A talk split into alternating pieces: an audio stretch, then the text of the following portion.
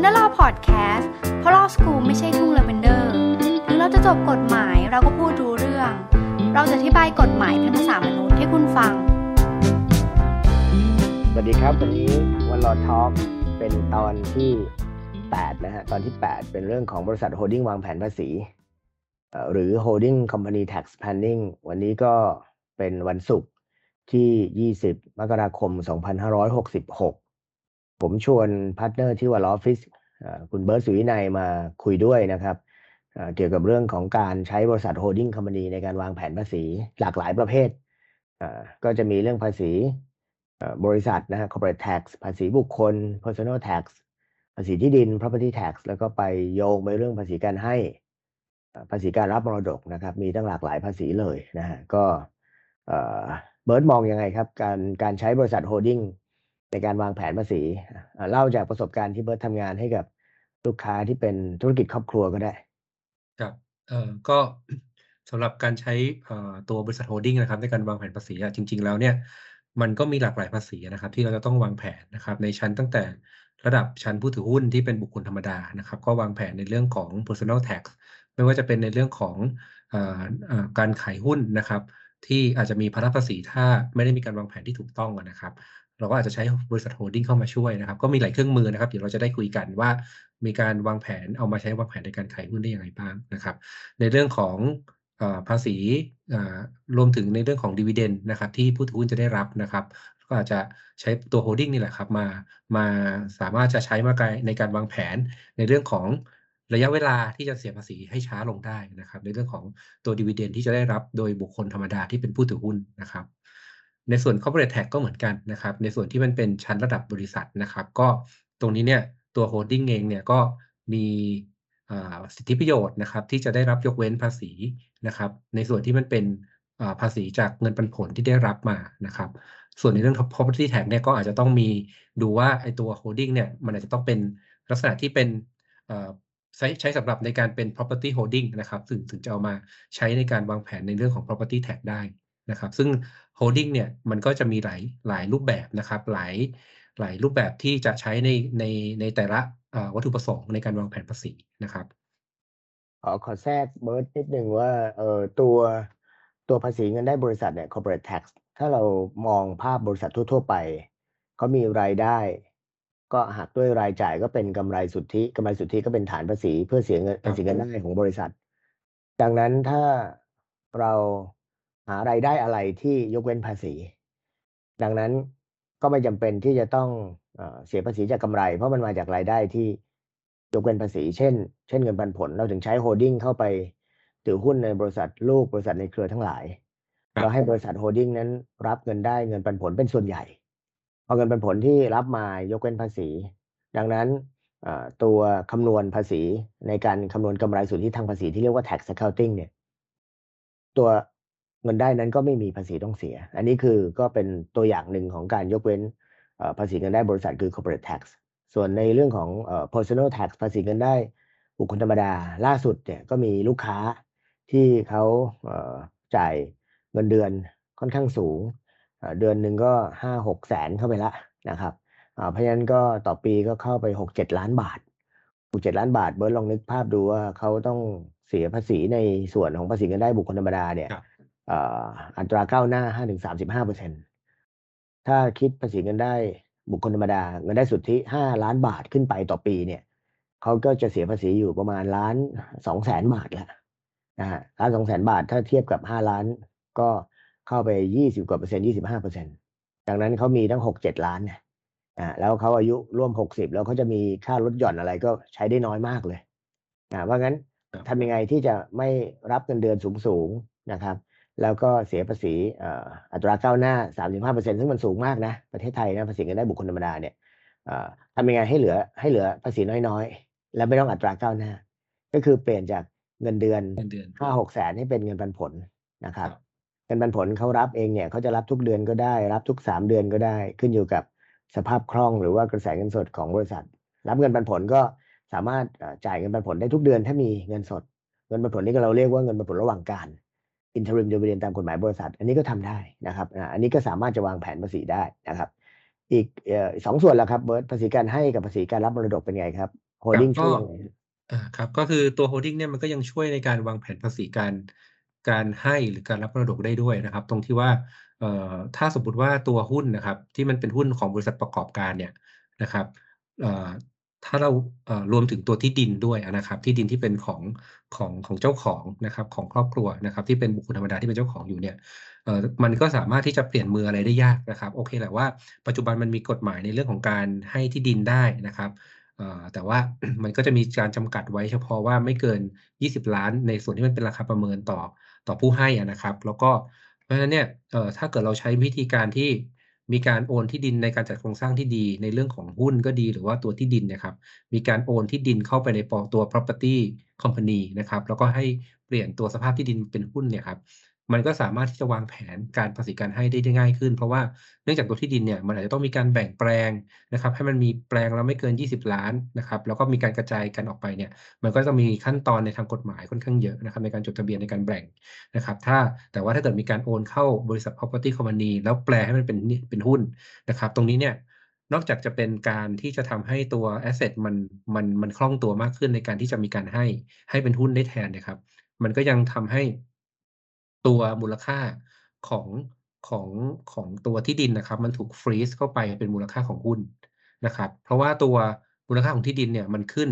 ราคาประเมินมันอาจจะขึ้นทุก ๆ 2 ปีทุกๆ 3 ปีนะครับแล้วปัจจุบันกฎหมายมีการเปลี่ยนแปลงว่า จะให้รัฐจะให้รัฐเนี่ยมีการประเมินมูลค่าของที่ดินเนี่ยให้มันเป็นใกล้เคียงนะครับ กับราคาตลาดดูสภาพ ความเป็นจริงของของสาธารณูปโภคของตัวสภาพที่ดินตรงนั้น ให้มันใกล้เคียงกับราคาตลาดมากขึ้นเพราะฉะนั้นเนี่ยตัวมูลค่าของที่ดินที่เป็นราคาประเมินมันก็อาจจะสูงขึ้นมาได้ในอนาคตนะครับเพราะฉะนั้นตัวฐานภาษีของการรับมรดกนี่ยครับมันก็จะสูงขึ้นมาได้ เพราะฉะนั้นเนี่ยเราสามารถที่จะวางแผนตั้งแต่ต้นได้เลยว่า แปลงตัวที่ดินนี่ยครับให้เป็นหุ้น โดยจะมีการ freeze ราคาในการโอนเข้าไปในบริษัทให้มันเป็นทุนไว้นะครับ แล้วก็กลายเป็นหุ้นเนี่ย เราก็สามารถที่จะเอาหุ้นตัวนั้นมากระจายได้ง่ายกว่าครับ นั่นหมายความว่าเบิร์ตเบิร์ตกำลังบอกว่าไอ้คำว่า freeze value คือเบิร์ตกำลังบีบอัดมูลค่าของที่ดินที่มันขึ้นๆทุก ๆ 4 ปีอ่าตามค่าเฉลี่ยเกณฑ์ของครับเอ่อกรมธนารักษ์ของราชการอะนะอย่างปัจจุบันเนี่ยปี 2566เนี่ยก็มีการประกาศราคาประเมินราชการใหม่ออกมาแล้วนะครับ บางแปลงก็มีต่ำกว่าเดิมอ่าส่วนใหญ่ก็จะขึ้นสูงกว่าเดิมแหละนะครับ อย่างลูกค้าเรารายหนึ่งก็ราคาประเมินราชการก็ต่ำกว่าเดิมนะนะครับไม่น่าเชื่อนะครับเอ่อ แล้วก็เอ่อมีเหตุผลถ้ามีเหตุผลเพราะว่าผังเมืองเปลี่ยนนะครับ แล้วก็เอ่อเส้นทางพวกสาธารณูปโภคเปลี่ยนนะครับ คราวนี้คำถามคือ แล้วพอเอ่อที่ดินนั้นเข้ามาอยู่ในเอ่อบริษัทที่เรียกว่า property holding company แม้ว่าราคาประเมินราชการมันจะขึ้นไปเอ่อสมมุติว่า 20 ปีอ่าครับเฉลี่ย 4 ปีเปลี่ยนราคาประเมินราชการทีก็ขึ้นไป 5 รอบ ราคาหุ้นก็ไม่ขึ้นถูกไหมครับ?เอ่อไม่ขึ้นครับ ถ้าเราไม่ได้มีอ่าตัวรายกำไรได้สะสมเข้ามาอาครับอ่า นั่นหมายความว่า book value ของบริษัทที่เป็น property holding เนี่ยเอ่อมันก็ไม่ได้ขึ้นตามราคาประเมินราชการ ซึ่งมันถูกซ่อนอยู่ที่เรียกว่า hidden value ซ่อนอยู่ถึงหรือครับ SIP value มันไว้ถูกไหม?ถูกอาต้องครับนะครับอ่าเพราะงั้นก็อันนี้แต่ว่ามันก็ต้องไปไปไปเอ่อแลกกับภาษีเอ่อที่ดินถูกไหมครับ?ภาษีที่ดิน เพราะว่าบริษัทเป็นเจ้าของที่ดินเจ้าของออสังหาริมทรัพย์เนี่ยบริษัทก็ต้องรับผิดชอบภาษีอาแต่ก็ดีกว่าบุคคลธรรมดาเป็นเจ้าของที่ถูกไหมครับ?ครับเพราะว่า เวลาบริษัทเอ่อเสียภาษีที่ดิน บริษัทก็นำมาหักเป็นรายจ่ายเป็นรายจ่ายได้ทางภาษีครับได้ แต่ถ้าบุคคลธรรมดาใช้เป็นรายจ่ายเลยลดหย่อนอะไรไม่ได้ใช่ไหมครับ?ครับใช่อาอ่าแล้วถ้าเป็นภาษีการรับมรดกล่ะครับ?ภาษีการรับมรดกก็อย่างที่ผมอธิบายเมื่อสักครู่อะนะครับว่าเอ่อตัวที่ดินเนี่ยมันก็ถูก freeze ไว้นะครับ ไม่ไม่ขึ้นตามตัวฐานภาษีเนี่ยถ้าเป็นที่ดินเนี่ยมันจะขึ้นตามเอ่อตัวมูลค่าราคาประเมินนะครับ ราชการซึ่งมันจะสูงขึ้นไปเรื่อยๆนะครับ แต่ว่าอันนี้เราก็1ก็คือเรา freeze เข้าไปในตัว holding ตัวหุ้นมันก็คือ เราจะใช้ราคาหุ้นนะครับที่เป็นราคา book value นะครับซึ่งถ้าไม่ได้มีกำไรมากขึ้นหรืออะไรอย่างเงี้ยครับมันก็จะเหมือนกับถูก freeze ไว้มันมี hidden value อย่างที่อาจารย์บอกนะครับมันก็เป็นเป็นการวางแผนภาษีการรับมรดกไปในตัวด้วยครับอืมดังนั้นถ้าเราเทียบกันแล้วเนี่ยภาษีการให้กับภาษีการรับมรดกเนี่ยถ้าทำให้เป็น holding เสีย นะครับ holding ไม่ได้มีเอ่อบริษัทเดียวก็ใช้ hold holding on demand นะครับเราก็สามารถจะเลือกใช้วางแผนได้ แล้วก็เอ่อในช่วงการให้อ่ามันมันเป็นช่วงที่เราใช้ได้ทุกปีๆๆครับเพราะว่าภาษีการให้เนี่ยเขานับจากมูลค่าตามบัญชีของหุ้นตัวนั้น นับแค่ครัชั้บนเดียวถูกไหมครับ?ใช่นับคแค่รับชั้นเดียวแต่แต่แต่ภาษีการรับมรดกเนี่ยรับนับล่างสุดเลย ซึ่งเป็นอาเอ่อครับเอ่อที่เรียกว่า underlying value value นะครับ อ่านะอย่างคราวนี้พอเราพูดถึง holding มันก็มี holding หลายแบบนะนะที่เราเคยเอ่อคุยกันมาก่อนหน้าเนี้ยนะฮะก่อนเบิร์ตอ่าชวนคุยเอ่อพี่ชวนเบิร์ตคุยเนี่ยมันมี holding ในสไลด์หน้าถัดไปเนี่ยนะฮะอ่าก็จะเห็นว่าเนี่ย holding มีตั้งหลายแบบเลยนะครับอย่างตัวที่เบิร์ตคุยหมายถึงว่าตัวล่างสุดก็คือ property holding property company holding อ่านะก็คือเป็นบริษัทที่ถือครองที่ดินถือครองอสังหานะครับในในมุมของตัวนี้เนี่ยก็จะเอ่อไม่มีภาษีมูลค่าเพิ่มด้วยนะครับเพราะว่า เอ่อเขาทำหน้าที่ของเขาก็คือเอ่อปล่อยเช่าหรือไม่ก็พัฒนาและขาย ก็เป็นเอ่อบริษัทที่ถ้าปล่อยเช่าก็ยกเว้นแวดภาษีมูลค่าเพิ่ม แต่ถ้าเป็นพัฒนาและขายก็เอ่อมีเอ่อภาษีธุรกิจเฉพาะก็ไม่มีแวดอีกนะครับอ่าส่วนตัว investment holding ก็เอาไว้ลงทุนนะฮะเอาไว้เอ่อร่วมทุนกับคนอื่น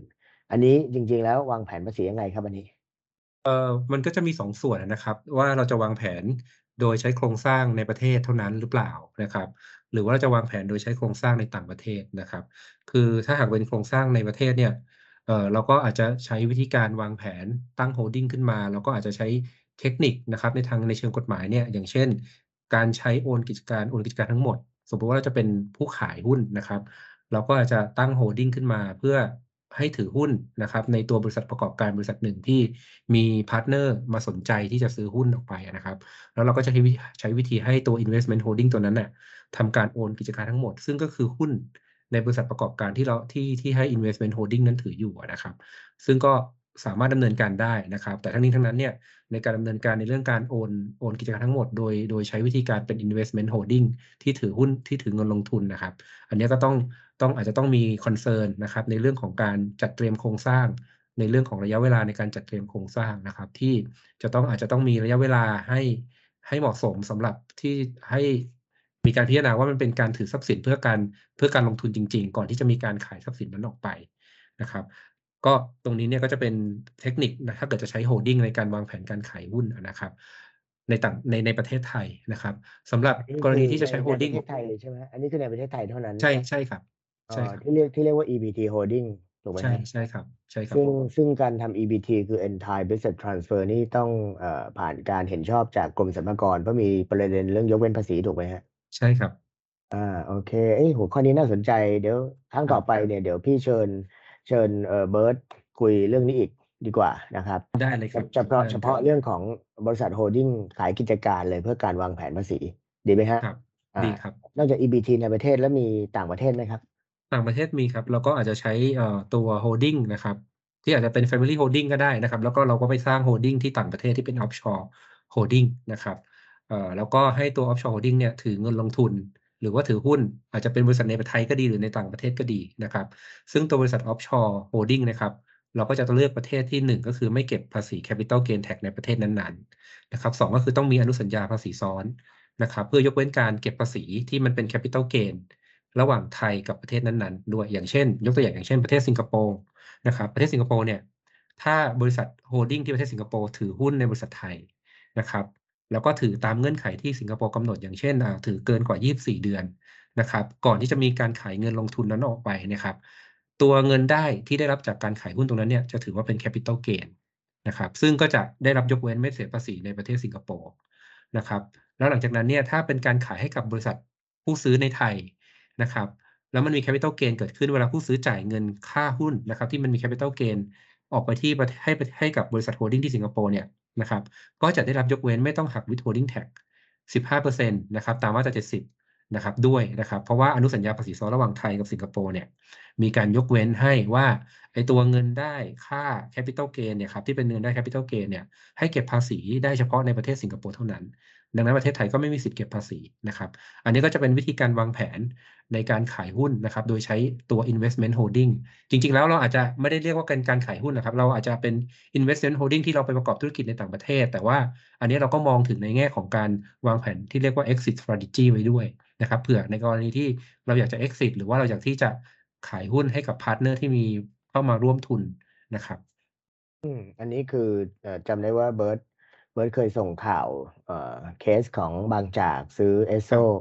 ใช่ไหมครับ แล้วก็เอ่อในข้อมูลที่เราศึกษาในเบื้องต้นเนี่ยอะก็เอ่อเอสโซเขาก็มี Exxon Mobil Pte Limited ซึ่งอยู่ที่สิงคโปร์ถืออยู่ประมาณ 60%ครับก็ถือมานาน ถูกไหมฮะ ถือมานานเกินเกินเกิน 24 เดือนอะเกิน 2 ปีครับพูดง่ายๆอะก็คือเขาไม่โดนเรื่อง capital gain กับไม่โดนเรื่อง trade income tax ในสิงคโปร์นะครับ ของไทยก็ใช่ไม่มีภาษีนะครับ ก็ เดี๋ยวเอ่อครั้งต่อไปจะชวนเบิร์ตคุยนะพี่จะชวนคุยเรื่องนี้แหละครับเอ่อเจาะลึกเฉพาะเรื่องนี้ว่าเออ investment holding company เนี่ยมันมีทั้งในไทยและต่างประเทศเนี่ยเราใช้เอ่อกฎหมายที่ยกเว้นภาษี คือเราเข้าใจการยกเว้นภาษีเอ่อเรื่องโอนทั้งหมดกับเรื่องของอ่าอนุสัญญาภาษีซ้อนใช่ไหมครับนะคฮะรับผมอ่าแล้วก็เข้าใจกฎหมายต่างประเทศด้วยอ่าอ่าถ้าเอ่อครั้งต่อไปเดี๋ยวจะชวนคุยเรื่องนี้นะครับ ถัดมาแล้วครับ IPO holding มีเบิร์ดมีดูแลบริษัทที่เตรียม IPO อยู่ตอนเนี้ย นะฮะครับที่เอ่อที่ทุนเท่าไหร่เกือบสามพันล้านใช่ไหมครับนะฮะอ่าตัวหนึ่งใช่ไหมแล้วก็อีกอีกสองตัวที่เป็น IPO นะครับครับอ่าถ้าเห็นข่าวที่พี่ส่งให้เนี่ยเอ่อก็คาดกันว่าปี 66 เนี่ยเอ่อมีบริษัทที่จะ filing IPO เข้าตลาดหลักทรัพย์เนี่ยประมาณสักร้อยหนึ่งนะครับสักสักร้อยหนึ่งนะฮะวันนี้ก็เพิ่งประชุมกับทาง FA แล้วก็บริษัทที่เตรียม IPO ก็ทราบว่ากรตเขาก็เอ่อมีคนเท่าเดิมแหละนะฮะแต่ว่า ไฟลิ่งเข้ามาเป็นร้อยเนี่ยก็ต้องต้องระระมัดระวังคืออย่าพลาด ถ้าพลาดถ้าพลาดก็ตกขบวนแล้วล่ะเพราะเข้าคิว ทุกคนก็เข้าคิวกันอยู่นะครับ IPO holding company เป็นไงครับเอ่อ IP ในลักษณะที่เป็น IPO holding company เนี่ยจริง ๆ แล้วมันจะเป็นเอ่อ holding ที่มีวัตถุประสงค์เพื่อสำหรับใช้ในการยื่น filing เพื่อเข้า IPO เลยนะครับ โดยลักษณะที่เราพบเนี่ยส่วนใหญ่ก็จะเป็นลักษณะที่เป็นบริษัท Family นะครับ หรือว่าเป็นกลุ่มบริษัทที่มีการประกอบธุรกิจ ที่มีกลุ่มบริษัทเยอะในกลุ่มนะครับ มีหลาย ๆ บริษัท แล้วก็เพราะฉะนั้นเนี่ยในการ IPO เนี่ยมันก็จะต้องดูในเรื่องของไม่ว่าจะเป็นเรื่องผลประโยชน์ขัดแย้งกันหรือเปล่า ค้าแข่งกันหรือเปล่านะครับ หรือว่าไมันมีการพึ่งพิงพึ่งพากันหรือเปล่า ซึ่งหากมันมีประเด็นพวกนี้นะครับ ถ้าหากเราจะปรับโครงสร้างเนี่ยเรามักจะใช้ตัว holding เข้ามาจับนะครับ ให้เป็น IPO holding เราจะไม่เอาตัว operation นะครับ บริษัท operation company บางตัวเนี่ย ในการยื่น filing เท่านั้น เพราะมันจะมีประเด็นพวกนี้ที่จะต้องไป defend กับกรตที่จะต้องมามีการขจัดข้อขัดแย้งแล้วก็ต้องมีการรายงานรายการระหว่างกันอะไรพวกนี้นะครับเพราะฉะนั้นเนี่ยเพื่อให้มันอยู่ภายใต้ umbrella เดียวกัน เราก็เลยจะตั้งบริษัท holding ที่เป็น IPO holding company ขึ้นมา แล้วก็เป็นการถือหุ้นในบริษัทในกลุ่มในเครือทั้งหลายที่ที่เกี่ยวข้องกันนะครับที่ควรจะที่จะต้องไป IPO ไปในภาพเดียวกันเนี่ยให้มาอยู่ภายใต้บริษัท IPO holding company นะครับเพื่อขจัดปัญหาในเรื่องผลประโยชน์ทับซ้อนในเรื่องของการค้าแข่ง ในเรื่องของการรายการระหว่างกันอะไรต่างๆนะครับเพราะฉะนั้นเนี่ยก็จะให้ตัว O holding เนี่ยเป็นหลังคานะครับแล้วก็เอาตัว IPO holding ตัวนี้แหละครับที่จะเป็นตัวยื่น filing เข้าไป ซึ่งในลักษณะนี้ก็จะมีตัว core business นะครับที่เป็นบริษัทประกอบการหนึ่งอย่างน้อยต้องมีหนึ่งบริษัท ถ้าเราจะใช้ตัว IPO holding company ครับอืมก็เอ่อเคยเคยรับปากมดไว้ว่าเดี๋ยวจะชวนมดคุยเรื่อง งาน IPO ที่ใช้โฮลดิ้งเพื่อเข้าตลาดหลักทรัพย์ ก็ครับเดี๋ยวพี่ชวนเบิร์ดด้วยทั้งมดกับเบิร์ดคุยพร้อมกัน เพราะว่าเอ่อมดเขาดูแลบริษัทโฮลดิ้งในตลาดหลักทรัพย์ที่ที่เอ่อ IPO เข้าไปนะครับตั้งแต่ต้น แล้วก็เอ่อเบิร์ดก็กำลังดูอยู่สองตัวนะแล้วก็เอ่ออีกบริษัทหนึ่งที่อยู่ในตลาดแล้ว ถ้าเบิร์ดจำได้กำลังศึกษาอยู่ใช่ไหมว่าจะทำตัวเองให้เป็นครับ holding company ทั้งในไทย ทั้งในต่างประเทศ ทั้งก็มีธุรกิจอยู่เอ่อ สามประเทศนะก็น่าสนใจก็เดี๋ยวจะชวนคุยโดยเฉพาะเลยครับว่าเป็น holding ที่ IPO เนี่ยหน้าตาเป็นยังไงนะครับ แล้วก็มีหลักเกณฑ์ยังไงอ่ามาตรฐานบัญชีเป็นยังไง งบการเงินเป็นยังไงนะครับ เรื่องของกฎหมายเรื่องของภาษีเป็นยังไงนะครับอ่าอันสุดท้ายบนสุดเลย ไล่จากข้างล่างขึ้นข้างบนนะฮะ Family Holding ครับ อันนี้คืองานที่เบิร์ตรับผิดชอบในมือหลากหลายเลย หลายบ้านเลยนะฮะอ่าเป็นยังไงครับตัวนี้ ตัว Family Holding ก็เป็นวัตถุประสงค์ก็อย่างตามชื่อเลยครับ ก็คือเป็นเรื่องของการจัดการนะครับ สัดส่วนหุ้นหรืออความมั่งคั่งของครอบครัวนะครับ ก็มีวัตถุประสงค์หลากหลายนะครับ อย่างเช่นเพื่ออกระจายการถือครองแอสเซทนะครับออย่างที่ผมบอกว่าอย่างเช่นยกตัวอย่างง่ายๆ อย่างเช่นที่ดินเนี่ยเดิม อยู่ในเป็นที่ดินของชื่อบุคคลใดบุคคลหนึ่งที่จริงๆแล้วมันเป็นของกรุงศรีเราก็จัดรูปให้มันอยู่ในตัว property holding แล้วเราก็เอา family holding เนี่ยเข้ามาถือหุ้นเท่ากับว่าทุก ๆ คนที่เป็นครอบครัวสมาชิกครอบครัวเนี่ยก็มีส่วนของความเป็นเจ้าของในตัวที่ดินตรงนั้น ผ่านการถือหุ้น Family Holding ผ่านการถือหุ้นบน property company นะครับที่ถือลงมาผ่าน holding Family Holding นะครับอันนี้ก็เป็นลักษณะของการกระจายการถือครอง asset นะครับการบริหารความมั่งคั่งของครอบครัว รวมถึงการวางแผนนะครับในเรื่องของ ภาษีอากรอย่างที่อาจารย์ได้อธิอ่าอย่างที่พี่หนึ่งได้อธิบายตั้งแต่ตอนต้นแล้วนะครับ ในเรื่องของดีเวเดนที่ได้รับก็ดีนะครับ รวมถึงการบริหารในเรื่องของการจัดโครงสร้าง ในเรื่องของการ preserve ธุรกิจครอบครัว ว่าให้ตัวโฮลดิ้งเนี่ยถือหุ้นอย่างน้อย 25%บวกขึ้นไปนะครับ เพื่อที่จะป้องกันในการถูกเทคโอเวอร์นะครับเพราะว่าตัวโฮลดิ้งเนี่ยก็มีสิทธิ์ที่จะปฏิเสธหรือวีโต้โหวตในการผ่านมติที่สำคัญสำคัญ นะครับ อันนี้ก็จะเป็นลักษณะของการจัดโครงสร้างโฮลดิ้งเพื่อการป้องกันการการถูกครอบงำกิจการหรือการถูกเทคโอเวอร์นะครับเพื่อรักษาตัวธุรกิจของครอบครัวเนี่ยให้มันอยู่อย่างให้อยู่กับครอบครัวอย่างยั่งยืนครับแล้วก็รวมถึงการวางแผนในเรื่องของ succession planning นะครับ ซึ่งตัว family holding เนี่ยมันก็จะไปจับกับอีกหลากหลายหลากหลายเครื่องมือได้อย่างเช่น ในเรื่องของการ ทำเรื่องข้อบังคับในเรื่องของการห้ามโอนหุ้น ให้ตกไปอยู่กับบุคคลภายนอก รวมถึงไปคอนเน็กกับในเรื่องของทำบนครอบครัวต่างๆนะครับ ซึ่งผมเข้าใจว่าประเด็นพวกนี้เดี๋ยวคงได้มีการทอล์กกันเพิ่มขึ้นนะครับ ในเรื่องของทำบนครอบครัว ที่จะเอ่อเป็นกฎกติกานะครับต่างๆ ที่จะเข้ามาจับมาช่วยให้การอยู่ร่วมกันในในฐานะที่เป็นสมาชิกครอบครัวหรือรวมถึงการทำธุรกิจร่วมกันเนี่ยมันมีความยั่งยืนมันมีความฮาร์โมนีกันนะครับ มีประเด็นเหมือนกันครับว่าเออโฮลดิ้งฟังดูเหมือนดีนะ แต่ว่ามันก็มีคนเอาไปใช้แล้วพบปัญหา อย่างเช่นบริษัทที่เป็น operating แล้วเขายกเว้นภาษีเช่นได้ BOI นะครับ หรือว่าเป็นธุรกิจโรงเรียน ธุรกิจโรงเรียนไม่เสียภาษีอยู่แล้วถูกไหมครับอย่างตัวตัวหนึ่งที่อยู่ในตลาดหลักทรัพย์เบิร์ตจำได้ SISB ครับที่ที่พี่พี่ชวนเบิร์ตซื้อแล้วเบิร์ตไม่ซื้ออะจำได้ป่ะ ชวนเบิร์ตลงทุนนะ SISB Singapore International School of Bangkok นะ SISB เป็นโรงเรียนเอกชนอ่าแห่งเดียวนะครับ ก็อยู่ในตลาดหลักทรัพย์นะฮะอันนี้เป็นธุรกิจที่ไม่เสียภาษี เราไม่ควรจะมีโฮลดิ้งถือไว้ถูกไหมถูกไหมเออเพราะว่าเวลา SISB เขาปันผลออกมาเนี่ย ให้กับบริษัทโฮลดิ้งไทยนะโฮลดิ้งไทยก็ไม่เสียภาษีอยู่แล้ว โดยกฎหมายพื้นฐานถูกไหมครับนะฮะแต่ว่าเวลาโฮดดิ้งไทยไปปันผลออกให้กับผู้ถือหุ้นบุคคลธรรมดาเนี่ย ก็จะเสียภาษีสิบเปอร์เซ็นถูกไหมนะครับดังนั้นอันนี้ก็ต้องมีทางทางออกทางออกว่าถ้าจะเป็น SISB เป็นธุรกิจที่ได้ BOI หรือเป็นธุรกิจที่ยกเว้นภาษี เราควรจะต้องมี offshore holding ถูกไหมถูกไหมให้ถ้าถ้าได้ BOI อ่าก็ถือบริษัทในไทยเกินเกินเท่าไหร่เกินห้าสิบเปอร์เซ็นได้ถือถึงร้อยเปอร์เซ็นเลยก็ได้ มีตัวอย่างเยอะแยะเลยนะครับ เพราะว่า กฎหมายส่งเสริมการลงทุนคือ BOI เนี่ยไปยกเว้นกฎหมายที่ดินยกเว้นกฎหมายการประกอบธุรกิจคนต่างด้าว เพราะงั้นก็ถือหุ้นได้ไม่จำกัดถูกไหมไม่มีเรื่อง foreign limit อันนี้ก็เป็นอีกทางทางออกหนึ่งนะครับนะแต่ถ้า BOI หมด หรือกฎหมายยกเว้นภาษีหมด อันนี้ก็ต้องคิดกลับมาตั้งโฮดดิ้งไทยนะฮะคิดกลับมาตั้งโฮลดิ้งไทยนะครับเพราะงั้นเวลาใช้โฮลดิ้งก็ต้องดูดีๆ เราเราไม่ได้ใช้โฮลดิ้งเดียวแล้วทำได้ทุกเรื่องนะครับ เพราะฉะนั้นย้อนกลับไปดูในสไลด์หน้าถัดไปฮะหน้าถัดไป จะเห็นว่า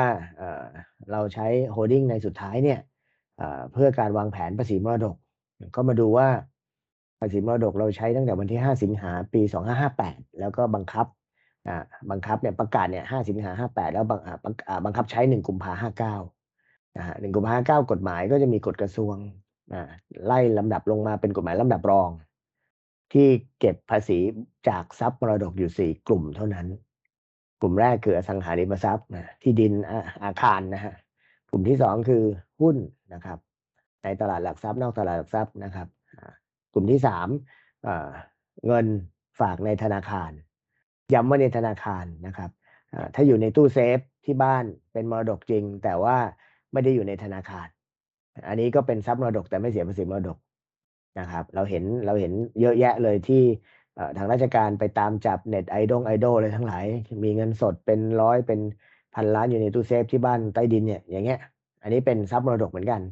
แต่ว่าไม่ได้อยู่กับธนาคารจึงไม่ไม่อยู่ภายใต้ภาษีมรดกนะครับ กลุ่มที่สี่คือยานพาหนะใช่ไหมเบิร์ตยานพาหนะก็มีเครื่องบินเจ็ตเรือยอชต์รถหรูบิ๊กไบค์อะไรทั้งหลายเนี่ย ถ้าทะเบียนนั้นอยู่ในชื่อบุคคลธรรมดาก็จะกลายเป็น ทรัพย์มรดกถ้าบุคคลธรรมดาเจ้าของนั้นตายจากไปใช่ไหมแต่ส่วนใหญ่เนี่ยเบิร์ดมีประสบการณ์เนี่ยเครื่องบินเจ็ตหรือยอชต์เนี่ยเขาซื้อกันในนามบริษัทถูกไหมครับเออเพราะมันมีค่าจอดค่า maintenance ค่าน้ำมันค่าประกันอะไรเยอะแยะไปหมดเลยนะครับอ่าคราวนี้แล้วอย่างนั้นเราจะใช้บริษัทโฮลดิ้งวางแผนภาษีมรดกยังไงครับเบิร์ตเอ่อ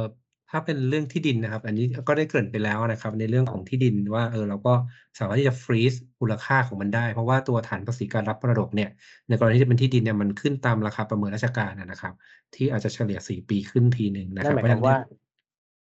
ใช่ไหมครับเออใช่ครับนั่นหมายความว่าถ้าถ้าที่ดินถ้าที่ดินนั้น ราคาประเมินราชการขึ้นไปเรื่อยๆ แต่ถ้าบริษัทที่ถือครองที่ดินที่เป็น property holding company เอ่อไม่มีรายได้ไม่มีกำไร บริษัทก็ติดขาดทุนไปเรื่อยๆ ถูกไหมฮะใช่ครับอ่าเพราะทุกปีจะมีเอ่อภาษีที่ดินที่ต้องเสียใช่ไหมมีค่า accounting ค่าเอ่อ audit ถูกไหมครับ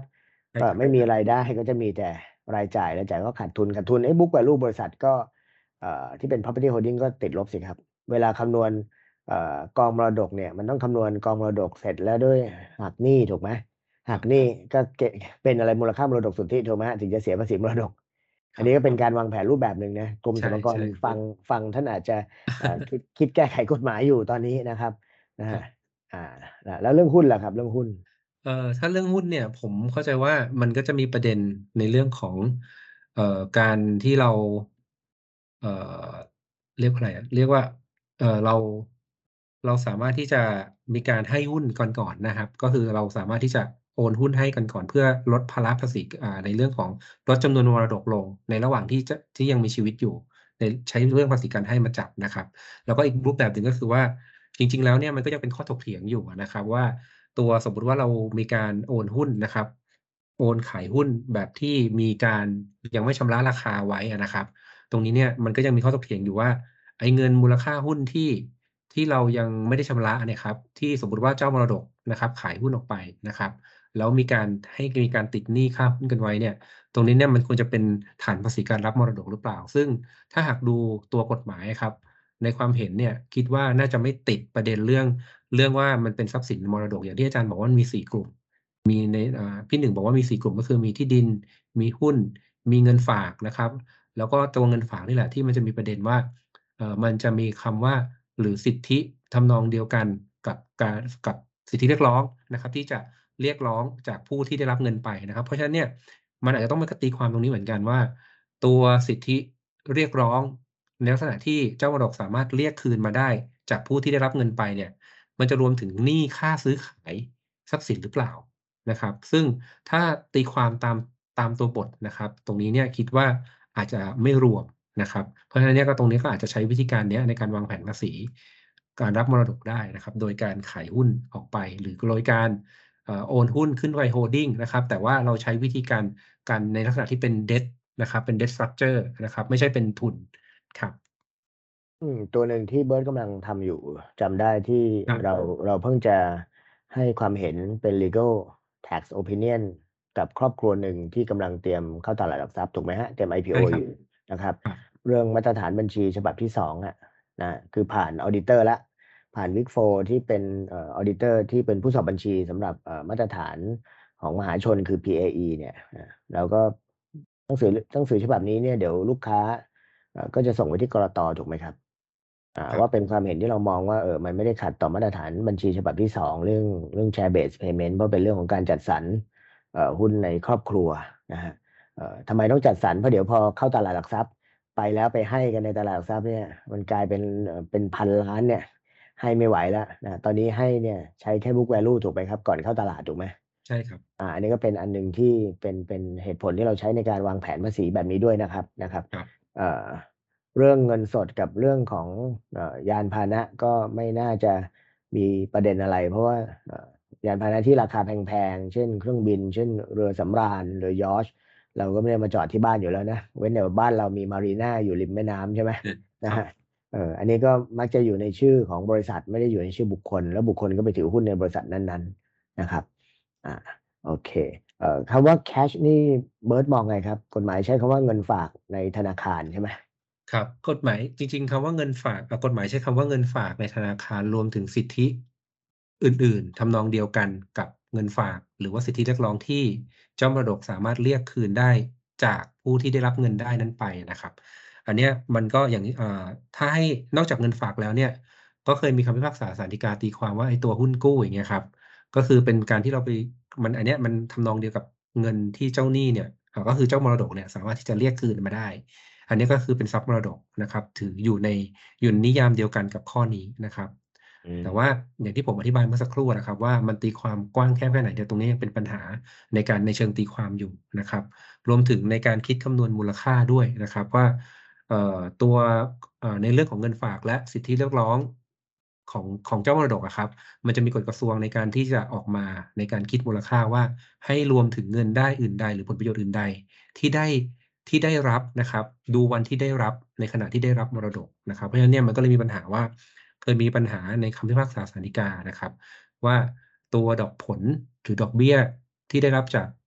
ตัวบัญชีเงินฝากก็ดีนะครับ หรือตัวราคาถ่ายถอนหุ้นกู้ที่มันเพิ่มขึ้นมาเนี่ย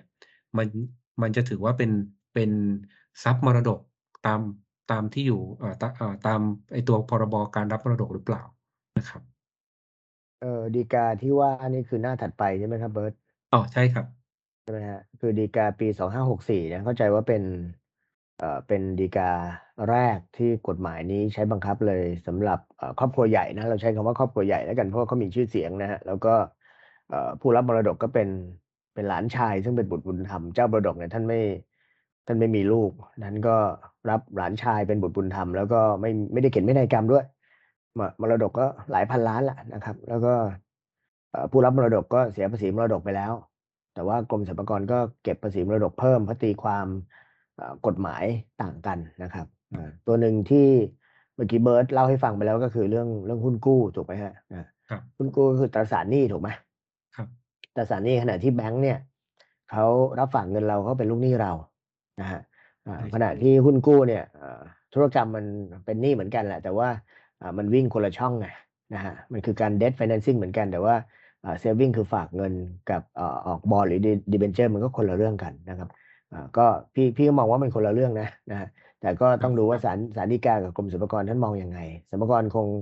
คงมองเพื่อตีความเพื่อเก็บภาษีนะครับครับอ่าก็ผู้เสียภาษีก็ต้องตีความเพื่อเพื่อไม่เสียภาษีอ่าอันนี้ก็ต้องไปจบที่ศาลแหละนะครับนะอ่าคราวนี้เคสนี้มันเป็นยังไงครับทำไมมันมีเรื่องดอกผลมรดกด้วยครับครับจริงๆเคสเนี้ยมันมีดอกผลอยู่ประมาณสักสองสองประเภทนะครับ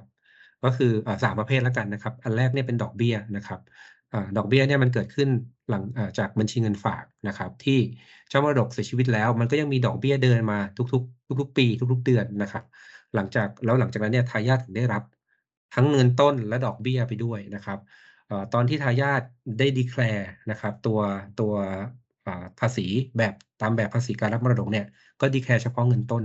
นะครับ เพราะว่าถือว่าดอกดอกเบี้ยที่ได้รับจากหลังจากที่เจ้ามรดกตายเนี่ยมันคือดอกผลของมรดก มันไม่ควรจะเป็นทรัพย์มรดก นะครับ แล้วก็ไม่ควรที่จะต้องถูกเสียภาษีการรับมรดกนะครับ ก็เลยมีการ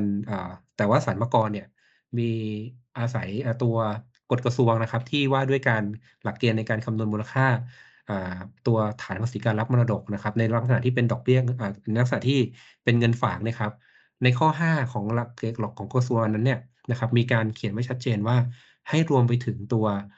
เงินได้หรือผลประโยชน์อื่นใดนะครับ ที่ได้รับต่อเนื่องจากบัญชี ต่อเนื่องจากเงินฝากนั้นด้วย โดยดูมูลค่าณวันที่ได้รับนะครับ คือตัวหลักเกณฑ์การรับการเสียภาษีการรับมรดกเนี่ยมันใช้หลักเกณฑ์เดียวกับกับภาษีเงินได้บุคคลธรรมดา ก็คือเป็น cash basis ดูวันที่ได้รับนะครับ ซึ่งกฎหมายก็เขียนแบบนั้นนะครับ ท้ายที่สุดแล้วเนี่ยมันก็เลยมีการตีความกันนะครับ โดยเอากฎหมายแพ่งมาจับว่าไอ้คำว่าได้รับณวันดูวันมูลค่าที่วันนั้นที่ได้รับเนี่ย มันก็ควรมีมันก็ควรต้องตีความมาก่อนว่า มันต้องเป็นทรัพย์มรดก นะครับก็คือต้องเป็นทรัพย์ที่มีอยู่ในขณะที่เจ้ามรดกถึงแก่ความตาย ดังนั้นเนี่ยตัวดอกเบี้ยเนี่ยมันเกิดหลังจากเจ้ามรดกตายเนี่ยก็ไม่ควรจะเป็นภาษีไม่ไม่ควรจะเป็นมรดกที่อยู่ภายใต้ภาษีการรับมรดกนะครับก็มีการสู้กันจนศาลอุทธรณ์ชำนาญพิเศษนะครับ ที่มาตัดสินคดีนี้เนี่ยก็ตีความว่าอันเนี้ยตัวดอกผลก็คือดอกเบี้ยตัวเนี้ยนะครับถือว่าเป็นไม่ถือว่าเป็นทรัพย์มรดกนะครับเพราะมันเป็นดอกผลของมรดก นะครับ เพราะฉะนั้นเนี่ยมันก็ไม่ควรที่อยู่ภายใต้ภาษีการรับมรดกนะครับ ในส่วนที่เป็นดอกเบี้ย อันนี้ประเด็นประเด็นที่หนึ่งนะครับ ที่มันเป็นดอกผลตัวแรก ดอกผลที่สองก็คือเงินปันผลในของหุ้นนะครับ ของหุ้นของเจ้ามรดกนะครับ อันนี้ชัดเจนนะครับ อันนี้เห็นตรงกันว่าตรงนี้เนี่ยมันเป็นมันไม่เป็นมรดกอยู่แล้วนะครับเพราะฉะนั้นแม้ว่าจะเป็นเงินได้ที่ได้รับเข้ามาภายหลังเนี่ย มันก็ไม่ควรจะเป็นมรดกนะครับ แล้วก็ไม่อยู่ภายใต้ภาษีการรับมรดกนะครับ ตัวสุดท้ายก็คือเป็นเรื่องของหุ้นกู้นะครับ อย่างที่อาจารย์อ่าที่พี่หนึ่งได้เกินไปเมื่อเมื่อตอนต้นนะครับ ตัวหุ้นกู้เนี่ยมันมีปัญหาตรงที่ว่าหุ้นกู้สมมุติว่าสามหน่วยละ1,000บาทเนี่ยครับไปไถ่ถอนเนี่ยเราได้มาพันกับอีก400นะครับศาลมองอ่าสรรพากรก็เลยบอกว่าเราดีแคลร์แค่1,000ซึ่งเป็นราคาตอนขายครั้งแรกนะครับ ซึ่งกฎหมายอะบอกว่าภาษีการรับมรดกบอกว่าอันนี้ถ้าเป็นหุ้นกู้เนี่ยให้ดูราคาไถ่ถอนถ้ามันต่ำกว่าหรือสูงกว่าเนี่ย ก็ให้ใช้ราคาผมผมจำผมจำไม่ได้นะครับ แต่ว่ามันจะมีที่บอกว่าให้ใช้ราคาขายครั้งแรกนะครับ ซึ่งผู้เสียภาษีก็ดีแคลร์ราคาขายครั้งแรกไปแล้วนะครับ ที่ราคา 1,000 ต่อหน่วยนะครับ ปรากฏว่าสรรพากรมาพบว่ามีมีการถ่ายถอน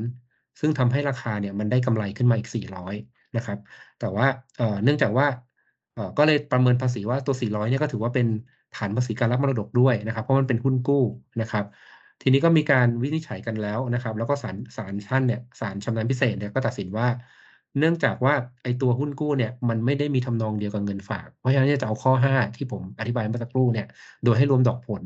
ที่เกี่ยวข้องด้วยเนี่ยไม่ได้นะครับ ก็การที่เขาดีแคลร์โดยใช้ราคาขายครั้งแรกก็คือ 1,000 บาทเนี่ยครับต่อหน่วยเนี่ยถือว่าเป็นการดีแคลร์ที่ชอบแล้วนะครับ เพราะฉะนั้นเนี่ยก็ถือว่าตัว ดอกผลของการจากการถ่ายถอนหุ้นกู้เนี่ยมันไม่ได้มีลักษณะทำนองเดียวกันกับเงินฝาก อย่างที่อาจารย์บอกนะครับว่ามันไม่ใช่ มันเป็น debt financing อะครับ มันไม่ใช่มีมันไม่ใช่เงินฝากเสียทีเดียว เพราะฉะนั้นเนี่ยก็เลยเอาข้อเงินฝากเนี่ยมาจับไม่ได้นะครับ ดังนั้นเนี่ยศาลก็เลยตัดสินว่าตัวกำไรจากการถ่ายถอนหุ้นกู้นะครับ ก็ไม่ถือว่าเป็นไม่ถือว่าเป็นทรัพย์มรดกนะครับ ที่อยู่ภายใต้ภาษีการรับมรดก ก็มี3ประเด็นครับ เรื่องนี้น่าจะยังไม่จบนะครับ เปิด เพราะว่าเอ่อพอ พอเราพูดถึงภาษีการรับมรดกเนี่ย ก็ไปโยงกฎหมายแพ่งและพาณิชย์กฎหมายแพ่งและพาณิชย์ในส่วนเรื่องบับที่หกบับสุดท้ายคือเรื่องเรื่องมรดกเนี่ยเอ่อคดีเนี้ยเป็นคดีที่บุตรบุญธรรม มีการจดทะเบียน กฎหมายมรดกบอกว่าเอ่อบุตรบุญธรรมนับเป็นหนึ่งในผู้สืบสันดานด้วยจำได้นะนะครัฮะบอ่าเมื่อไม่มีพินัยกรรมเขาจึงเป็นทายาทโดยธรรมนะคือเป็นผู้สืบสันดานนะแล้วก็อยู่ใน อยู่ในชั้นชั้นชั้นแรกชั้นหนึ่งเลยนะครับ ชั้นหนึ่งเหมือนกับคู่สมรสเหมือนกับบุปการีเลยนะครับ แต่ว่าเจ้ามรดกที่เสียชีวิตไปเนี่ยไม่มีทั้งคู่สมรสไม่มีทั้งบุปการีนะฮะแล้วก็ก็เหลือบุตรบุญธรรมคนนี้แหละ ซึ่งกลายเป็นผู้สืบสันดานก็รับมรดกไปคนเดียวเลยทั้งก้อนเลยนะครับ สิ่งที่มันตามมาก็คือว่าเวลาเราดูเรื่องภาษีมรดก ดูเรื่องภาษีการให้เนี่ย ไปดูในประมวลรัษฎากรนำไปเชื่อมโยงกับภาษีเงินได้บุคคลธรรมดา นั่นหมายความว่าถ้าเสียภาษีการให้ไปแล้ว เสียภาษีการรับมรดกไปแล้ว สามารถเลือกเป็น final tax ได้ ไม่จำเป็นต้องนำไปรวมกับเงินได้อื่น ๆ เพื่อคำนวณภาษีเงินได้บุคคลธรรมดาอ่าเห็นไหมฮะคล้ายๆกับเงินปันผลคล้ายๆ กับเงินอดอกเบี้ยคล้ายๆกับเงินค่าขายที่ดิน สามารถเลือกที่จะจบเป็น final tax ได้นะเมื่อถูกหักภาษีในที่จ่ายนะหรือเมื่อจ่ายภาษีไปแล้วนะครับคราวนี้ถ้าไปดูตัวกฎหมายมรดก จะกำหนดไว้เลยว่า ทายาทรับมรดกตั้งแต่วันที่เจ้ามรดกสิ้นสิ้นชีวิตใช่ไหมตายใช่ไหมครับนะฮะอ่าอันนี้กฎหมายมรดกเขียนอย่างนี้นะ แต่ในเอ่อภาษีเงินได้บุคคลธรรมดาใช้เกณฑ์สิทธิ์เอ้ยเกณฑ์สิทธิ์หรือเกณฑ์เงินสดฮะเกณฑ์เงินสดใช่ไหมเงินสดครับเกณฑ์เงินสดคือต้องรับจริงถูกไหมใช่ครับ กฎหมายมรดกบอกว่ามีสิทธิ์รับมรดกตั้งแต่วันคือได้รับมรดกเนี่ยถือว่าได้รับมรดกตั้งแต่วันที่เจ้ามรดกตายถูกไหมแต่ถามว่ารับจริงอย่างอย่างมีแค่สิทธิ์ตามกฎหมายถูกไหม เพราะอาจจะถูกค้านมีคดีความฟ้องร้องกันเยอะแยะเลยนะฮะแต่ในเรื่องของภาษีเนี่ยเงินได้บุคคลธรรมดาให้นับจากวันที่รับจริงถูกไหมอ่าใช่ครับภาษีมรดกก็ไปโยงตามนั้นเหมือนกันคือวันที่รับจริงคือเกณฑ์เงินสดคือ cash basis ถูกไหมฮะอ่าเพราะงั้นเนี่ยมันก็จะมีประเด็นว่า เอ๊ะ ถ้าเราตีความอ่ากฎหมายทั้งสามภาพเนี่ย ภาษีเงินได้บุคคลธรรมดา ภาษีอ่ามรดก แล้วก็กฎหมายมรดกเนี่ยนะ เราต้องตีความ ผสมผสานกันหรือเปล่าหรือว่าตีความแยกส่วนกัน เพื่อให้ฝ่ายใดฝ่ายหนึ่งได้ประโยชน์อันนี้น่าสนใจนะใช่เพราะคว่ารับเพราะว่าเคสเนี้ยคดีเนี้ยปี2564เนี่ยนะครับ เป็นคดีที่มีความเห็นแย้งนะฮะของผู้พิพากษาในศาลอุทธรณ์คดีชำนาญพิเศษด้านภาษีอากรนะย้ำก่อนนะอ่าทำไมมันมีเอ่อศาลอะไรขึ้นมาแบบนี้ก็ในอดีตเนี่ย จากศาลภาษีอากรกลาง ซึ่งซึ่งเป็นศาลชั้นต้นก็ขึ้นไปศาลฎีกาเลยศาลฎีกาก็แผนกเอ่อคดีภาษีอากร แต่ในปี258 ครับเบิร์ตปี 58 เนี่ยมีกฎหมายแก้ไขให้มีศาลอุทธรณ์คดีชำนาญพิเศษ ซึ่งก็มีเรื่องภาษี มีเรื่องแรงงาน มีเรื่องทรัพย์สินทางปัญญาและการค้าระหว่างประเทศหนึ่งในนั้นก็คือออศาลอุทธรณ์คดีชำนาญพิเศษ แล้วในคดีนี้ที่เราคุยกันปี 64 เนี่ย มีความเห็นแย้งของผู้พิพากษาเสียงข้างน้อยนะฮะเห็นแย้งขึ้นไปแล้วก็กัดแนบไปในคำพิพากษาฎีกาเพราะธรรมดาเรื่องจะไม่ขึ้นไปถึงฎีกาถูกไหม ตั้งแต่ปีห้าแปดเป็นต้นมานะครับอะอันนี้ก็เล่าสู่กันฟังนะครับ เพราะว่าเป็นเป็นหนึ่งในวิชาที่พี่สอนที่ครับอ่าปริญญาโทที่ธรรมศาสตร์เนี่ยเรื่องวิธีสมบัญญัติทางภาษี เรื่อง tax litigation นะครับ แล้วก็ถ้าถ้าเบิร์ตมีเวลาได้เดี๋ยวพี่จะตรวจไปสอนหนังสือด้วย เดี๋ยวจะแนะนำตัวกับอาจารย์ประจำนะครับ เพราะว่าอ่าตอนเนี้ยเราน่าจะเอาประสบการณ์เอางานที่เราทำแล้วเป็นประโยชน์ในเชิงวิชาการและปฏิบัติเนี่ยนะ ไปแลกเปลี่ยนแล้วก็แบ่งปันให้นักศึกษานะฮะมีประโยชน์มีประโยชน์เหมือนเหมือนในต่างประเทศนะเขาก็เอาคนที่ทำงานนี่แหละมีประสบการณ์ไปแลกเปลี่ยนนะครับดีกว่าเรามากักกักเก็บเก็บไว้ แล้วมันก็อยู่กับตัวตัวคนคนเดียวนะฮะเคสนี้เบิร์ตว่ามันมันมีความเสี่ยงอะไรบ้างถ้าเราจะใช้คดีนี้เป็นคดีตัวอย่างไว้สำหรับวางแผนภาษีลูกค้าเรา ครับ ก็ เอ่อ มันก็ยังมีความเสี่ยงในแง่ของการตีความอยู่นะครับว่า ตัว จริง ๆ แล้วไอ้ข้อเรื่อง โดยเฉพาะเรื่องเงินฝาก หรือสิทธิเรียกร้องต่าง ๆ เนี่ย มันมีการตีความ ไอ้ตัวเงินฝากคงไม่ได้ ไม่ต้องตีความอะไรมันชัดเจนอยู่แล้วนะครับ เงินฝากในบัญชีธนาคาร แต่ว่าในเรื่องสิทธิเรียกร้องในทำนองเดียวกันนะครับ โล เอ่อ ที่ ที่มีสิทธิ์เรียกจากผู้ที่ได้ได้รับเงินนั้นไว้ กฎหมายใช้คำนี้นะครับว่า มีสิทธิ์เรียกได้จากที่ผู้ที่ได้รับเงินนั้นไว้ เพราะฉะนั้นเนี่ย มันก็ต้องมีการตีความกันนะครับ ว่ามันรวมถึงหนี้อะไรบ้างนะครับ ถ้าเป็นหนี้เงินกู้รวมไหมนะครับอย่างเมื่อสักครู่ที่บอกว่าหุ้นกู้เนี่ย อันนี้อาจจะอาจจะใช่นะครับ ในลักษณะที่มีสิทธิ์ที่เรียกร้องเอาเอาเงินที่เราเอาไปลงทุนในหุ้นกู้กลับมาได้นะครับ อันเนี้ยอันนี้อาจจะใช่นะครับ แต่ว่าถ้ามันเป็นเรื่องอะเงินกู้ล่ะนะครับ เข้าไหมหรือแม้กระทั่งหนี้เงินต่างๆนะครับ จากการที่เจ้ามรดกขายหุ้น แล้วยังไม่ได้รับเงินค่าหุ้นอย่างเงี้ยครับ ตรงเนี้ยมันมันตีความ ตีความกว้างแคบแค่ไหนนะครับ ตรงนี้ก็ยังเป็นประเด็นอยู่ที่นักกฎหมายนะครับ โดยเฉพาะนักกฎหมายภาษีอากรเนี่ยก็หวังว่าถ้าจะมันมีถ้ามันมีนะครับในเรื่องของการตีความที่มันชัดเจนเนี่ยเราก็จะสามารถที่จะเอามาใช้ในการวางแผนภาษีได้ได้ถูกต้องชัดเจนมากยิ่งขึ้นนะครับ จริงๆแล้วมันมีมันมีแนวทางนะครับเบิร์ตในเรื่องการตีความกฎหมายภาษีเนี่ยครับเอ่อเบิร์ตจำได้เนี่ย คดีที่พิพาทพิพาทกันเรื่องค่าสิทธิ์ ค่าสิทธิ์ก็คือเอ่อในประมวลรัษฎากรมาตรา 40วงเล็บสามเนี่ยเรื่องค่าสิทธิ์เนี่ยเอ่อค่าแห่งลิขสิทธิ์ค่าตอบแทนที่เป็นค่าแห่งลิขสิทธิ์ good will เงินปีหรือสิทธิ์อื่นๆในคำว่าสิทธิ์อื่นๆเนี่ยเคยมีคำพิพากษาฎีกาตีความไว้สักประมาณ 30 ปีที่แล้วนะครับสิทธิ์อื่นๆให้หมายความว่าสิทธิ์ในทำนองเดียวกัน ก็คือครับต้องอยู่ในกลุ่มที่เป็นทรัพย์สินทางปัญญาครับอ่าจะไปตีความว่า any right หรือสิทธิ์อะไรก็ได้กว้างๆไม่ใช่ครับอ่า ต้องอยู่ในบริบทซึ่งเป็น context เดียวกันครับอ่าเพราะงั้นเอ่อในในคดีพิพาทนั่นเป็นเรื่องโอนสิทธิการเช่าหรือหรือเซ้งนี่เองนะครับอ่ากรมสรรพากรในยุคนั้นท่านก็ตีความว่าเออให้รวมถึงสิทธิ์อื่นๆด้วย เป็นเงินได้ประเภทสิทธิ์วงเล็บสาม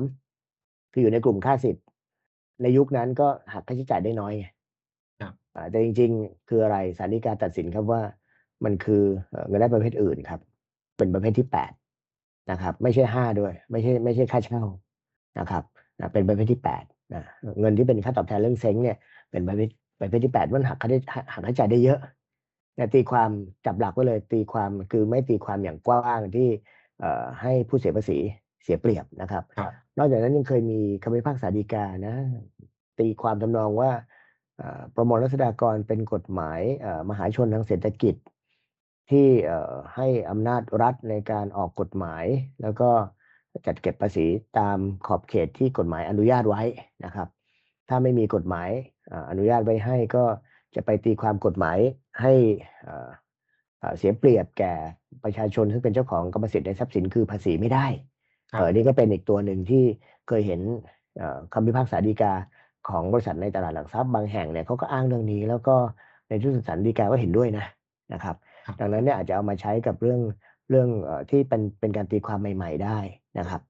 อ่าเรื่องการตีความยังไม่หมดถูกไหมมันมีอีกเคสหนึ่งที่เดี๋ยวเราจะเกี่ยวข้องในหน้าถัดไปในหน้าสไลด์ถัดไปครับนะครับอ่าอ่าสไลด์หน้าถัดไปเนี่ยก็มีประเด็นเรื่องนี้ครับ เรื่องเอ่อภาษีมรดกเนี่ยใช้ประกันนะใช้ประกันเนี่ยช่วยได้ไหมเบิร์ดว่าช่วยได้ไหมก็จริง ๆ ช่วยได้นะครับ แต่ว่าเอ่อเข้าใจว่ามันก็ไม่ใช่เครื่องมือเดียวนะครับก็ประกันเป็นเครื่องมือหนึ่งแล้วกันนะครับ ในการวางแผนภาษีการรับมรดก นะครับ เพราะว่าตัวประกันเองเนี่ยตัวถ้ามีผู้รับผลประโยชน์นะครับ ในส่วนที่มันได้รับนะครับ ตรงนี้เนี่ยมันก็ไม่ถือว่าเป็นมรดกละนะครับ ในส่วนที่สมมติว่าใช้ความทรงชีพ หรือเจ้ามรดกเสียชีวิตเนี่ยนะครับ เข้ามาแล้วก็มีการจ่ายเบี้ยประกันไปนะครับ แล้วก็เจ้ามรดกเนี่ยทำให้ได้ได้ตัวผลประโยชน์นะครับ ตกไปสู่ทายาทตรงนี้เนี่ยมันก็ไม่ถือว่าเป็นเป็นฐานภาษีการรับมรดก นะครับ ไม่อยู่ในในบังคับต้องเสียภาษีการรับมรดกเพราะมันไม่ใช่มรดกนะครับ แล้วก็ทายาทที่ได้รับไปเนี่ยครับก็ได้รับยกเว้นภาษีเงินได้บุคคลธรรมดาด้วยนะครับ ในฐานะที่เป็นผลประโยชน์จากจากเงินประกันนะครับนั่นหมายความว่าตอนตอนที่ทำประกันเนี่ย ถ้าผู้เอาประกันเขาตายก่อนเงินครับผลประโยชน์ก็ได้กับผู้รับประโยชน์ ใช่ครับผู้รับประโยชน์ที่เรียกว่า beneficiary ก็ไม่มีภาษีมรดกเพราะถือว่าเอ่อ ตอนที่เจ้ามรดกมีชีวิตยังไม่มีทรัพย์นี้ถูกไหมถูกต้องอ่าอะก็ก็ไม่เสียภาษีมรดกไม่เสียภาษีเงินได้บุคคลธรรมดาเพราะยกเว้นตามกฎหมายนะครับ แต่ถ้าเกิดผู้เอาประกันไม่ตายล่ะ แล้วกรมธรรม์ครบอายุได้เงินผลประโยชน์มาเงินผลประโยชน์เข้ากระเป๋าผู้เอาประกันที่ยังมีชีวิตอยู่ เพราะว่าทรงชีพเนี่ยคือคือครับชีพทรงชีพทรงอยู่นะฮะแล้วเงินเนี้ยเข้ากระเป๋านะสักสองปีค่อยตาย อันนี้เป็นเป็นมรดกไหมเป็นเป็นครับนะ เป็นอันนะนี้เป็นเออครับโอเค เพราะฉะนั้นเพราะฉะนั้นอ่าอันนี้ก็ต้องวางแผนอีกนะฮะว่าวิธีการจะใช้เงินที่ได้มาเนี่ยจะใช้ยังไงนะครับอ่าคราวนี้อ่ามันมีเคสน่าสนใจในสไลด์หน้าถัดไปนะในสไลด์หน้าถัดไปนะครับเอ่อตัวประกันภัยเนี่ยจริงๆเป็นเป็นสิ่งที่ดีนะแต่ว่าไม่ใช่เครื่องมือเดียว ในเอ่อการวางแผนเรื่อง wealth planning หรือว่าเป็นการวางแผน การให้หรือเรื่องของการวางแผนภาษีมรดกไม่ใช่เครื่องมือเดียวมันมีหลายเครื่องมือ ในมุมกฎหมายก็เป็นการคุ้มครองให้กับบุคคลที่สามคือคนที่อยู่ข้างหลังนะฮะหรือแม้แต่คุ้มครองตัวเองก็ได้ คุ้มครองตัวเองก็คือตัวเองไม่ตายนะ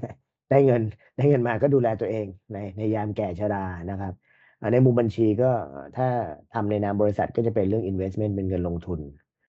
หลายบริษัทเราก็เห็นตัวอย่างถ้าเบิร์ตจำได้เนี่ยมีคนถามมาเหมือนกันลูกค้าเรา ถามว่าเอ๊ะ Keyman Insurance Unit Link Insurance นะครับ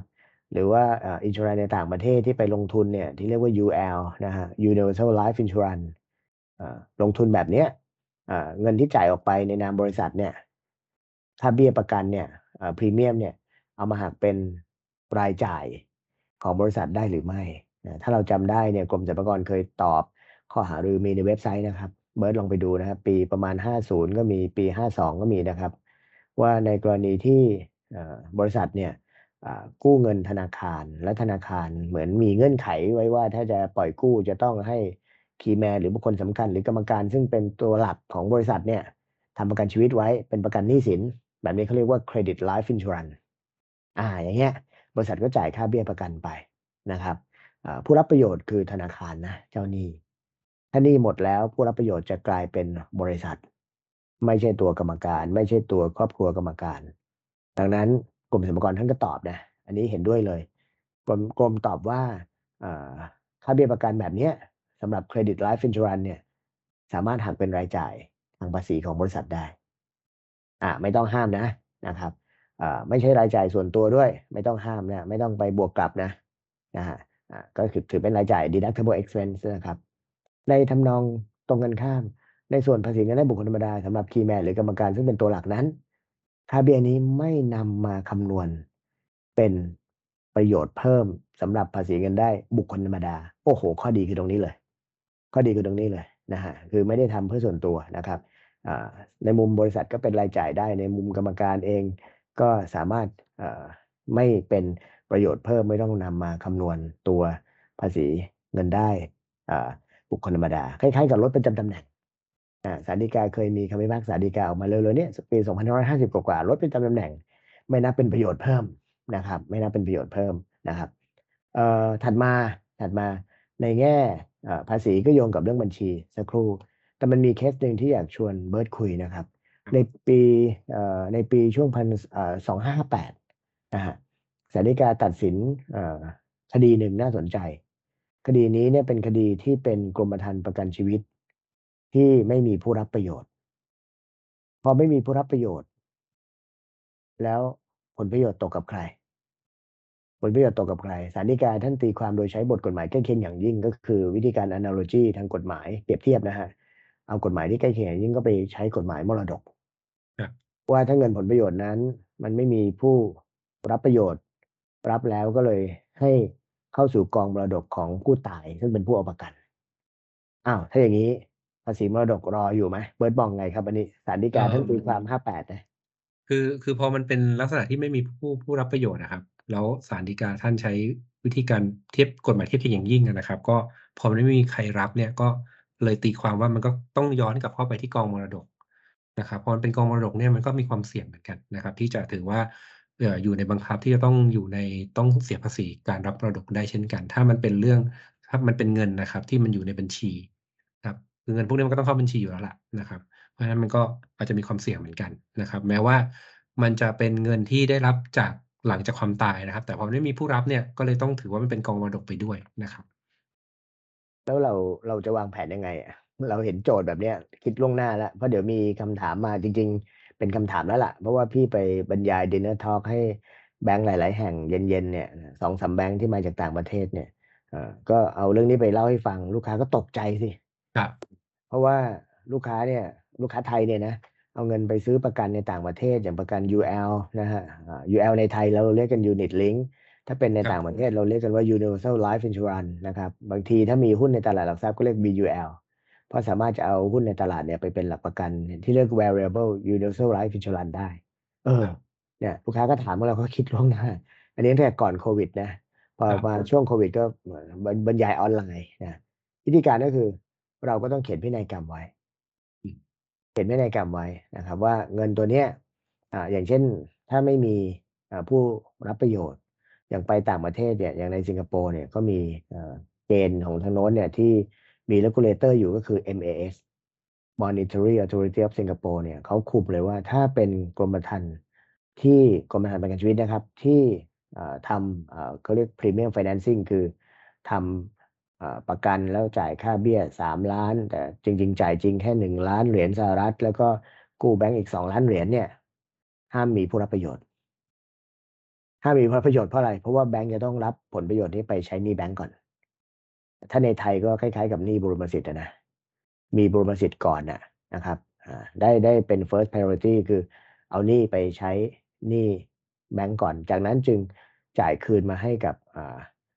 กรมธรรม์กรมธรรม์ไม่มีใครรับประโยชน์ทำไง มันก็ต้องวิ่งเข้ากองมรดกถูกไหม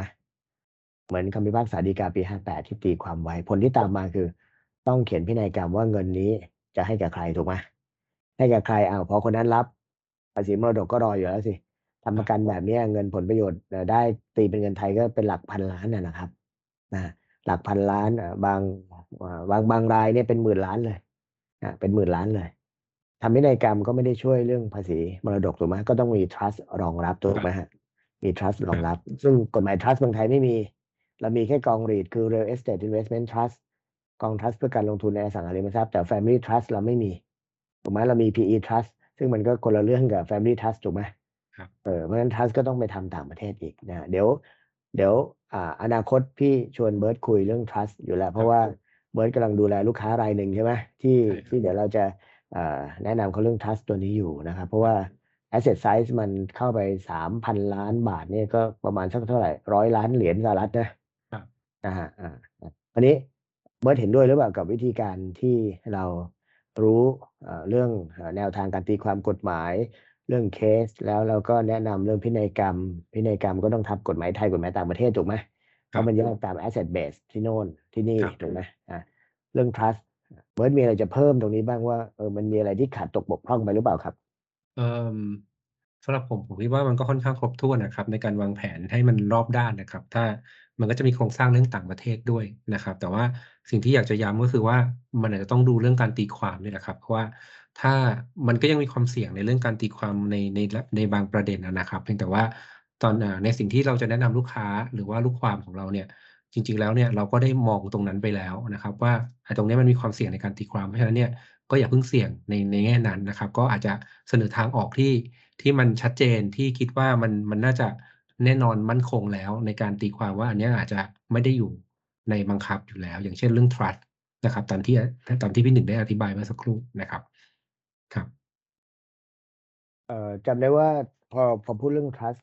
เหมือนเบิร์ตจะกังวลเรื่องเรื่องค่าใช้จ่ายใช่ไหม ว่าถ้าเป็น trust ที่ทำไว้สำหรับเอ่อ asset size ที่มันเล็กๆ เนี่ย เล็กๆ นี่ไม่รู้เท่าไหร่นะครัฮะบของของรายนี้สามพันล้านบาทนี่ก็ครับก็เล็กก็บอกไม่รู้นะนะอ่าเพราะว่าครับเอ่อรายอื่นก็ก็เป็นหมื่นถูกไหมบางรายนี่รับเป็นแสนเลยถูกไหมเป็นแสนเลครับแล้วก็ไม่ใช่มี trust เดียวก็กระจายไปทั้งโซนยุโรปแล้วก็โซนเอเชียที่เป็น trust นะฮะอ่าเบิร์ดว่ามันคุ้มค่าไหมล่ะค่าใช้จ่าย ก็จริงๆเอ่อถ้าวัตถุประสงค์ในการวางแผนการรับมรดกนะครับ ก็เอ่อถ้าไซส์2,000ล้านหรือ3,000ล้านนะครับได้ได้หารือกับทางทางที่ปรึกษาที่เป็น agent ในต่างประเทศที่เขาดูแลเรื่อง trust ให้ครับเขาก็มองว่าคุ้มค่านะครับ เพราะว่าค่าใช้จ่ายเนี่ยแล้วยิ่งถ้ามันเป็นค่าใช้จ่ายคือระยะ trust เนี่ยยาวมันจะมีมีแบ่งเป็นสองประเภทนะครับ ก็คือว่า trust อ่าลักษณะที่ถ้าเราต้องการที่จะให้ทาง trustee เข้ามาบริหารให้ด้วยเนี่ย มันจะมีภาระค่าใช้จ่ายที่ค่อนข้างสูงนะครับ แต่ว่าผมเชื่อว่าถ้ามันเป็นพวกแอสเซทที่มันเป็นเรื่องหุ้น ในตลาดหลักทรัพย์ กองทุนในบ้านเราเองหรือว่าในต่างประเทศเองนะครับ ที่มันมีเจ้าภาพดูแลอยู่แล้ว หรือว่าแม้กระทั่งไอตัวหุ้นในตลาดหลักทรัพย์เนี่ยโดยปกติแล้วก็เป็นครอบครัวอยู่แล้ว ที่จะมีดิส i ชันในการตัดสินใจว่าจะเทรดเมื่อไหร่จะขายเมื่อไหร่อยู่แล้วอะครับตรงนั้นหรือว่าแม้กระทั่งหุ้นกู้พวกเนี้ยนะครับ มันไม่มันไม่มันไม่จำเป็นต้องอาศัยตัว trustee ที่มันเป็น professional ในฝั่งนู้นเนี่ยเข้ามาดูแล ตรงนี้ทางเอเจนต์ก็แนะนำว่าก็ไม่ต้องไปใช้บริการในด้านนั้น เพราะฉะนั้นค่าค่าบริการในเรื่องการการ management เนี่ยมันจะถูกลงนะครับเขาก็บอกว่าคุ้มค่าสามารถทำได้ถ้าเกิดไซส์สักสองสองพันล้านหรือสามพันล้านนะครับนะครับ ก็คุ้มค่าที่จะทำนั่นหมายความว่าถ้าเป็น trust ที่มีลักษณะที่ไม่ได้อยู่ภายใต้การตัดสินใจคือ sole discretion ไม่ได้อยู่ทางฝั่ง trustee แต่อยู่ทางฝั่งเราเนี่ยมันก็มีโมเดลใช่ไหม private trust company PTC เอ่อ trust หลาย ๆ แบบ หรือแม้แต่เอ่อตัวสิงคโปร์เองเนี่ยเขาก็มีกฎหมายออกมาปี 2563 ปีโควิดพอดีเลย ที่เรียกว่า SVCC นะคครัรับบ SVCC ก็เอ่อ Singapore Variable เอ่อ Capital Company ซึ่งเราเองเราเคยทำงานหนึ่งให้ให้ลูกค้ารายหนึ่งเนี่ยเป็นฟันเนี่ยประมาณ 3,000 ล้านเหมือนกัน จากไทยเนี่ยอ่า ที่เอาเงินจากเอ่อ investor ประมาณ 10 ราย แล้วก็เอ่อตั้งเป็นฟันขึ้นมาแล้วไปลงที่ SVCC เอ่อ Singapore Variable Capital Company เนี่ยนะครับอ่าทางโน้นก็เป็นฟันใหญ่เลยนะของของทางสิงคโปร์เขาก็เอากลับมาลงทุนที่นี่ต่อใน SME กับพวกสตาร์ทอัพอะไรประมาณนี้นะครับครับก็เดี๋ยวเอ่อครั้งต่อๆไปจะค่อยๆเอ่อเอาเรื่องเนี้ยที่เราทำงานด้วยแล้วก็เป็นเรื่องใหม่ๆ ในไทยในต่างประเทศที่เปรียบเทียบกันมา มาเล่าสู่กันฟังนะครับ ก็เอ่อ วันนี้ทั้งหมดทั้งปวงเรื่องของบริษัทโฮลดิ้งวางแผนภาษีเบิร์ดอยากจะฝากอะไรไว้ครับเอ่อก็จะเน้นในเรื่องของตัว holding แหละครับ ว่าจริง ๆ แล้วเนี่ยในการวางแผนภาษีมันก็ขึ้นอยู่กับปัจจัยหลาย ๆ อย่าง หรือว่าวัตถุประสงค์นะครับ ไม่ว่าจะเป็นเรื่อง investment ก็ดี family ก็ดีนะครับ หรือตัวตัว property ก็ดีนะครับ ตรงนี้เนี่ยมันก็ต้องเลือกใช้ให้ถูกต้องไม่ใช่ว่าเอาทุกอย่างมายำรวมกัน ในตัว family holding เดียวนะครับ เพราะว่าตัว family holding มันก็ไม่ควรจะต้องถือ property นะครับ ซึ่งมันก็มีหลากหลายปัจจัยเข้าใจว่าพี่หนึ่งน่าจะได้เคยอธิบายไปแล้วในใน EP ต้นๆอะนะครับว่าเพราะอะไร